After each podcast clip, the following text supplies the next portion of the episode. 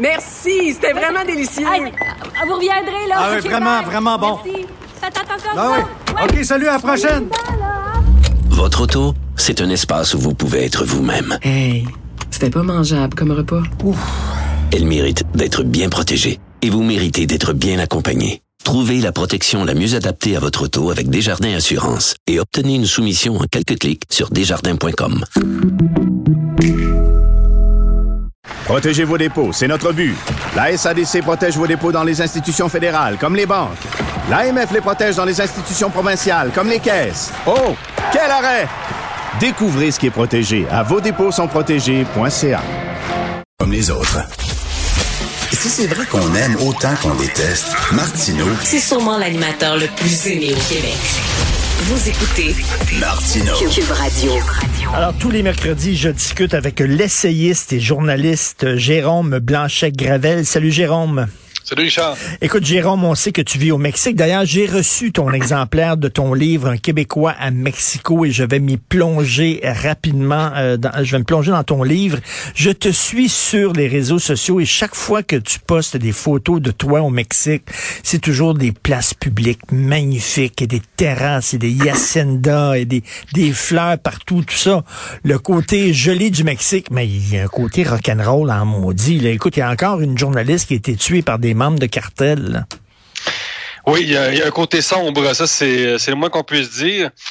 Le Mexique est l'un des pays les plus dangereux pour les journalistes dans le monde.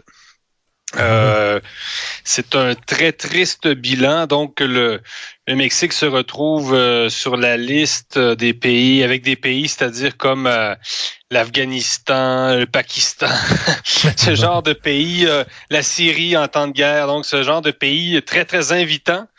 Euh, donc, c'est... Non, non... depuis la, la, la pandémie, euh, chaque semaine, euh, des gens m'écrivent pour me demander, bon, euh, si, si pour euh, comment ils, ils feraient pour immigrer au Mexique, euh, bon, pour fuir la- les mesures étouffantes et tout ça. Et la, une des premières choses que je leur dis quand j'ai le temps de leur répondre, c'est attention quand même. Hein, le, le Mexique, c'est pas un pays que je conseille à tout le monde. Il faut quand même être très averti. Mm. Et la violence, euh, ben, bat des records. Évidemment, il y, a, il y a moyen de vivre une vie tout à fait normale, euh, extrêmement agréable. C'est un, c'est un pays effectivement euh, tellement stimulant, Euh, mais c'est sûr qu'il y a des précautions à prendre. Puis, euh, ben, quand on est journaliste, euh, évidemment, les journalistes qui sont en danger, ce sont évidemment ceux qui euh, journalistes d'enquête, hein, qui font, euh, qui ont révélé des choses sur le crime organisé.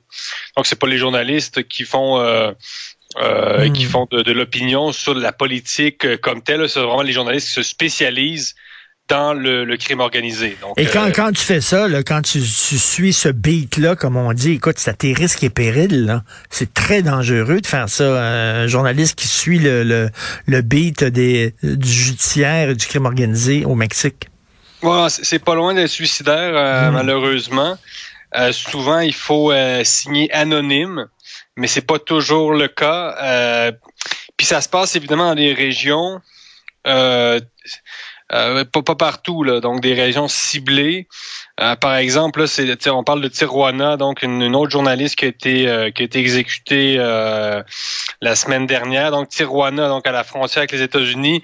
On parle, mettons, de, de la Ciudad Juarez dans le dans le nord aussi. On se rappelle Denis Villeneuve. Ben hein, oui, dans son- Sicario. Ben oui. D'ailleurs, euh, euh, le maire de, la Ciudad Juarez avait critiqué Denis Villeneuve parce qu'il lui avait dit que euh, ben, M. Villeneuve présentait sa ville de manière, la, dépeignait d'une manière assez négative. Il avait même invité à interdire le film, en fait. Puis Denis Villeneuve lui avait répondu que la Ciudad Juarez, c'était pas un club med. Et non, mais Et, écoute, je pense même que tourner son film avec des, des gardes du corps, je crois, Denis Villeneuve, dans ce village-là, parce qu'on montre hein, que souvent, ça arrive, ça a l'air que dans certains villages au Mexique, tu te réveilles le matin, il y a des gens pendus en dessous des ponts, en dessous des viaducs. Ce sont des gens qui ont été pendus par le cartel. C'est ça, ça arrive pas partout, Mm. mais euh, dans des villes comme ça, sous contrôle du crime organisé, c'est clair. Il y a plusieurs États. Écoute, le, le Mexique et la, la Nouvelle-Colombie, là, c'est, euh, il y a beaucoup d'États euh, où on peut tout simplement pas vraiment aller. Moi, quand j'entends des gens un peu naïfs qui me disent que hey, on va faire un road trip au Mexique, attends un peu là, on va faire un road trip au Mexique, euh, dans quel état, avec qui, euh, parles-tu espagnol, es-tu suicidaire, ça va ben oui. euh, une ben, j'avais lu une histoire, j'avais j'avais lu une histoire d'une fille, OK, en plein jour, Jérôme là, elle, elle con- elle conduisait son auto, une fille en plein jour, il y a des gars qui sont arrivés, ils l'ont sortie de son champ puis ils l'ont violée sur, sur, sur la platane là, à, à côté de, de la route là. Aïe aïe.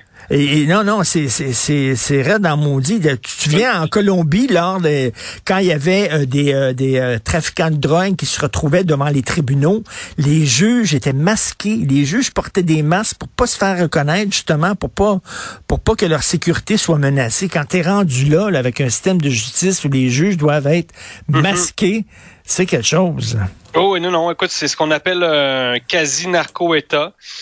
Euh, moi, ça me fait toujours un peu sourciller quand on, on accuse souvent le, le président actuel, Andrés Manuel López Obrador, AMLO, le surnommé AMLO de par ses initiales, euh, de, de, de, de finalement ne pas avoir réussi à remonter l'économie et à, à assurer une meilleure sécurité. Là.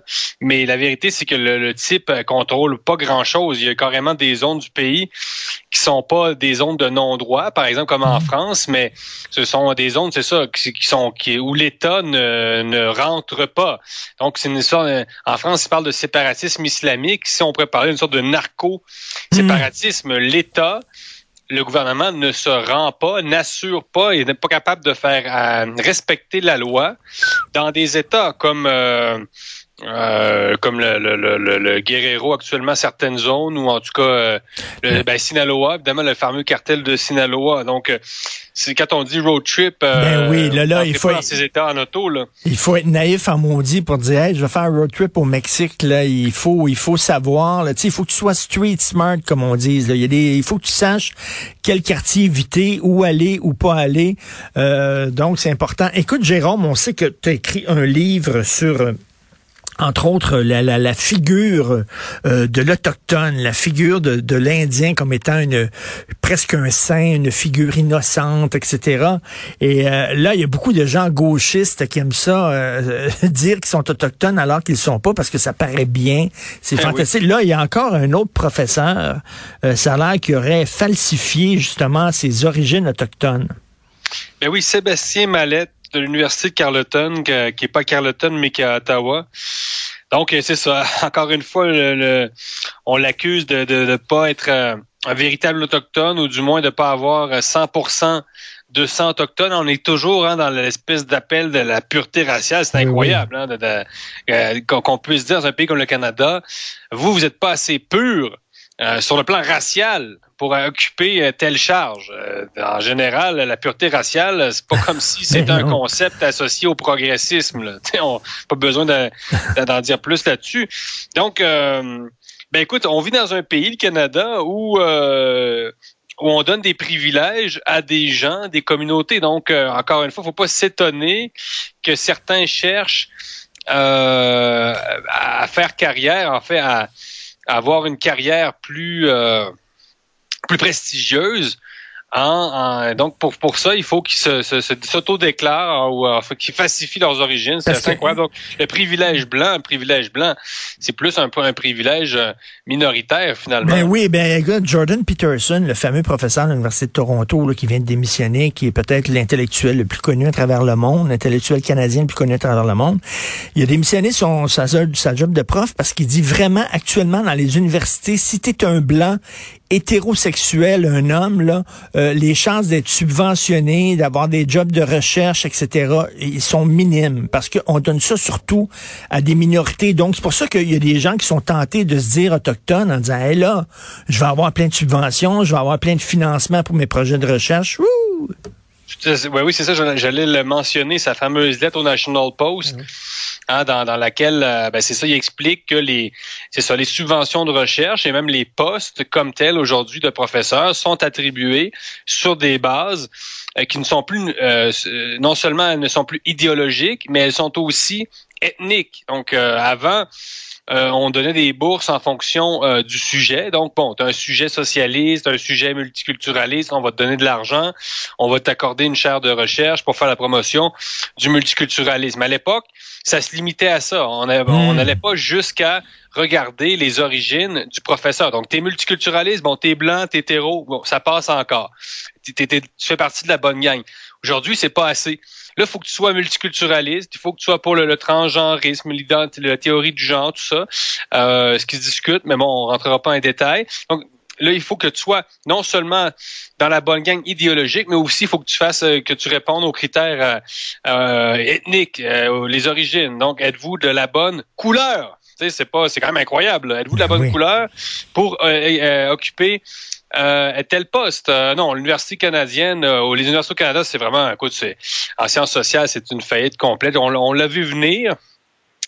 Moi, quand j'ai quitté l'université d'Ottawa, c'était en 2018 c'était déjà quand même, on voyait, on, voyait venir depuis déjà quelques années, mais si tu m'avais dit que ça se rendrait jusque là, moi, je t'aurais dit oui, je t'aurais dit oui, mais euh, mais c'était plus respirable. c'est rendu irrespirable. Mais là, c'est pas rien que là, mettons, euh, bon, tu dis euh, un projet de recherche en sciences sociales, par exemple. Bon, tu dis ok, ça va être, il faut que tu sois teinté, il faut que tu sois teinté politiquement pour avoir.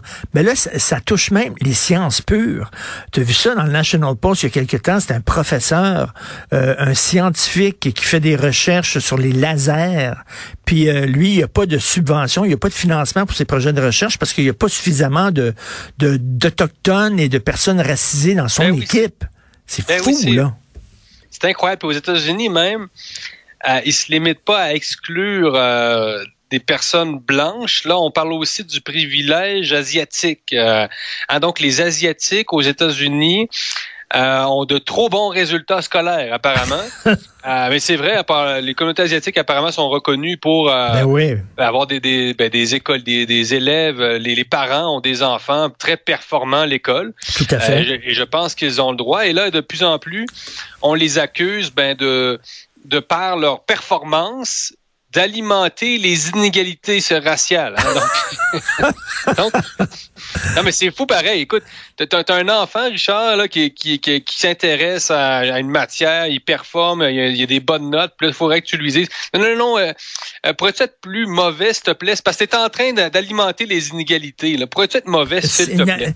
Non, mais attends, je pense que je pensais que moi, de la gauche woke, respectait la culture des, des minorités, des groupes. Tu sais, les Asiatiques sont comme ça. Si t'arrives, t'es un enfant asiatique, et t'arrives avec un, un bulletin, t'as 90 chez toi, tes parents vont pleurer parce qu'ils vont trouver que t'es poche, parce qu'ils veulent que tu aies 100%. C'est comme ça chez les Asiatiques, qui sont très performants. Il me mhm. semble qu'on devrait justement respecter leur culture. Là, tu es en train de dire non, non, ça c'est pas correct qu'ils agissent comme ça.